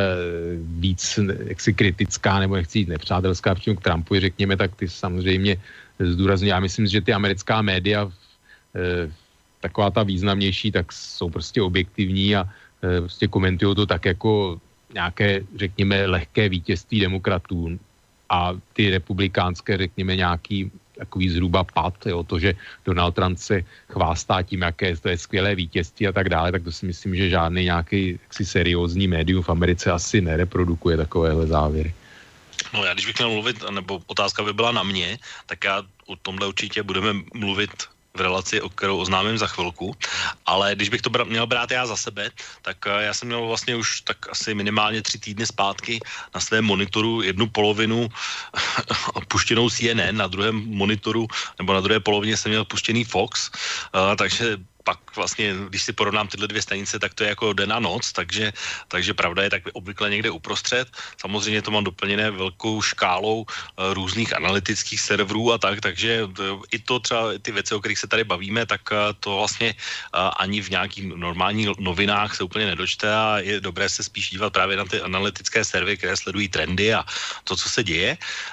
A co se týká médií, tak já řeknu jednu, jednu odpornost, kterou považuji za odpornost a kterou kterou uh, určitě zmíním a nemyslím si, že by se zase u nás někde objevila v médiích, uh, protože uh, když se bavíme a pořád vlastně, jak si to říkal ty, Fox a, a CNN, že jsou takové dva naprosto rozdílné protipóly, tak se stala jedna taková věc, která, která je prostě podle mě nonsens a samozřejmě si to dotyčná osoba velmi schytala a to, že se o stanici Fox o CNN se mluví jako, že to je komunistická televize a Clintonovská televize a podobně, tak eh, Fox News, tomu se zase říká naopak eh, Donald Trump and Friends a jeden z těch jeho největších friends, Sean Hannity, uh, ačkoliv by měl být asi nějakým způsobem nestraný nebo nezaujatý, tak dva dní před volbami vystoupil přímo na meetingu Donalda Trumpa na jeho pódiu, takže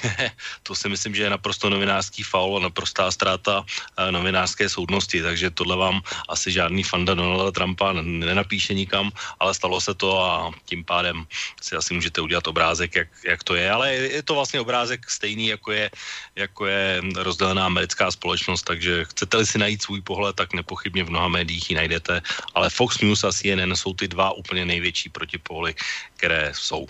Tak. No my jsme, no NBC je někde uprostřed, asi když spíš blíž CNN, to si myslím, že ta poctivá novinařina je spíš tady s tím směrem. Jo, já možná, ale... já, mož, já možná jenom dořeknu, já vlastně tu no, volební noc jako takovou jsem nesledoval ani na jedné z těch dvou televizí, protože jsem nechtěl se dívat na ně, protože jsem se díval právě na tu volební kampaň, ale uh, koukal jsem se vlastně celou, nebo velkou většinu volební noci jsem se koukal na ABC, což je jedna z těch velkých eh, stanic, ale tam to mělo vyvážené, tam mělo velké studio, vysloveně online grafiku, online výsledky, měli tam docela širokou škálu uh, hostů. Jeden z těch hostů je mimochodem zajímavý a už se k tomu bohužel nedostaneme, uh, který se jmenuje Chris Christie, což je asi pravděpodobný budoucí nový uh, minister spravedlnosti, který nahradí Jeffa Sessionse, takže viděl jsem ho naživo, uh, ačkoliv tohle jméno asi určitě zase běžný posluchač si myslím nemá šanci zjistit, kdo to je a jaké názory má, takže to je taková jedna zajímavost, která se s tím taky váže. No a vlastně tam to v Traudajsi je vysloveně online, čili když bych to bral z hlediska zpracování třeba vole v České republice, tak uh, sice tam není Marcela Augustová, ale je to velmi podobné uh, zpracování, to znamená výsledky chodí, analýzy a tak dále. Nebylo to nějak jiné.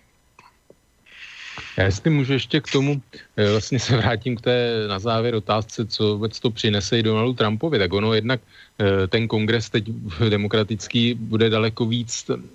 se zaměřovat na vyšetřování těch teda takzvaného ruského vlivu na ty prezidentské volby a jednak bude moc žádat pro Trumpovi jeho daňová přiznání, která on vlastně doteďka skrýval. Ale takže to samozřejmě je určitá taková rozbuška ale druhá věc je ta, a to je poslední k čemu se chci dostat, že jsme se ne, nebavili o republikánské straně. On ty volby, tak jak dopadly, dopadly díky tomu, že on prostě získal opravdu e, nějak, že v Americe jsou jaksi lidé registrováni jako buď neregistrovaní, anebo jako demokrati republikáni. Takže on získal drtivou, já nevím, přes 94% nebo kolik registrovaných republikánů, což znamená, že on skutečně jak si tu tu stranu ovlád a i ty ostatní politici, kteří vlastně, řekněme, ty původní, kteří mají v sobě ještě nějaký e, zbytky nějaké slušnosti a tak dále, tak oni bohužel vidí, že ta voličská základna se do té míry změnila, nebo prostě podporuje Trumpa, že oni nebudou schopní proti němu nějakým způsobem výrazně vystoupit. A skutečně ta republikánská strana si myslím, že a s ním i ty voliči, jo, je to něco, co opravdu pro mě třeba je jaksi no už ne snad šokující, ale velice znepokojí, protože to ukazuje, že a, a jsou to teda právě, že Běloši hlavně, jo, že to, to, jak Donald Trump vystupuje, prostě jak, je, jak příznivě mluví o nějakých různých diktátorech, jak spochybňuje vůbec vládu práva, svobodná média a tak dále, tak co to ukazuje o té, o té vlastně společnosti, o těch jejich voličích, že prostě já skutečně začínám pochybovat o vůbec jako Americe, že tahle ta vlastně část, ty Běloši, kteří vlastně tam tu demokracii vybudovali, vůbec právní stát, všecko ty systém brzd a rovnováh, způsob vládnutí, tak jak to známe, tak vlastně de facto ty voliči ukazují, že si těmhle myšlenkám a ideálům jako nejsou, nejsou nějakým způsobem oddaný. A vůbec jako bojím se o nějakou jako západ a americkou demokracii, protože pakliže voliči jak si honorují takového člověka, který se takhle chová a vyjadřuje, svoje nějaké názory, postoje a oni, oni teda přesto volí, tak e, to si myslím, že je strašně jaksi nebezpečný a smutný. Jo. To asi je takové jako pro mě na závěr taková hodně, hodně nepříjemná věc, takové jako zamyšlení, které, které u mě tyhle volby vedly. Hmm. No jenom, ty, když jsme zmínili, protože ještě máme chvilku, tak uh, jenom co třeba co se týká toho vyšetřování Roberta Millera, tak uh, jak jsem říkal, teď vlastně Jeff Sessions byl odvolán, respektive odejít. Uh, on vlastně zase uh, nikdo vám ne, nedopíše tu druhou část toho, že nejenom, že byl odvolán a pravděpodobně nástupce bude Chris Christie, ale vlastně tam jmenoval i nového dohledového když to řekněme, prokurátora nad tímhle vyšetřováním Meta Vetekra, který má mimochodem stejné názory jako Donald Trump, to znamená, že to je nesmysl a, a že by se to mělo ukončit. A, takže a myslím, že třeba tahle záležitost se nějakým způsobem uzavře a poprosím stručně. Nebo no. že skončí tím způsobem, že se nějakým, udus, nějakým způsobem udusí. No nevím, to už je takové hodně, hodně ostré. Myslím si, že to si úplně nedovolí Donald Trump. A na druhou stranu zase jsem čet průzkum, že 54 všech teda těch respondentů řekli, že je to politicky motivované, to vyšetřování a mezi republikány to ten názor byl no ještě daleko samozřejmě vě, většinový, no nějaké větší číslo, což je samozřejmě zase to jenom, co jsem říkal, jako hodně znepokojící a e, prostě vyvolává to opravdu do budoucna ve mně jako takovou úzkost no, o tom, co, co teda kam bude Amerika směřovat tímhle způsobem. Uvidíme vlastně, jak se to stane, protože tohle téma si myslím, že se nám tady ještě v několika relacích určitě vrátí a rádi se k němu vrátíme, protože bude určitě o čem mluvit. Nicméně tohle byla vlastně poslední slova dnešní relace, tak já moc děkuji Otovi za dnešní samozřejmě velmi zajímavé a podnětné názory. Není zač těším se někdy příště opět. Tak a vážní posluchači, nakonec jsem říkal na začátku, že mám ještě jednu pro vás důležitou informaci, která se týká právě amerických voleb. Tak eh, pokud vás tohle téma zajímá, my jsme samozřejmě dnes ani nemohli a neměli šanci probrat všechno, co bychom probrat chtěli, tak eh, můžu oznámit teď eh, do éteru a vám, kteří mě posloucháte a nebo kteří si poslechnete ještě tuhle relaci z archivu, že zítra od 8 hodin večer budeme mít vlastně možnost k tomu tématu vrátit na daleko větší ploše, daleko větší větším detailu, protože o 20 hodin bude mimořádná relace Hodina vlka, takže asi tušíte, kdo bude také hlavním hostem. A budeme vlastně probírat stejné téma, to znamená americké volby a vše, co s tím souvisí, takže tam budete mít samozřejmě i prostor se zeptat na větší detaily a určitě spoustu z toho, co dnes nepadlo a mělo padnout, tak eh, probereme mimochodem třeba nějaké věci ze zahraničí. Takže my už se v tuhle chvíli s oba dva s eh, Velkem na vás těšíme a doufám, že si tu relaci také nenecháte ujít. Nicméně do té doby vám přeji tedy příjemný zbytek pátečního večera. V tuhle chvíli se s vámi loučím a zítra opět naslyšenou. Táto relácia vznikla za podpory dobrovoľných príspevkov našich poslucháčov. I ty sa k ním môžeš pridať. Viac informácií nájdeš na www.slobodnyvysielac.sk Ďakujeme.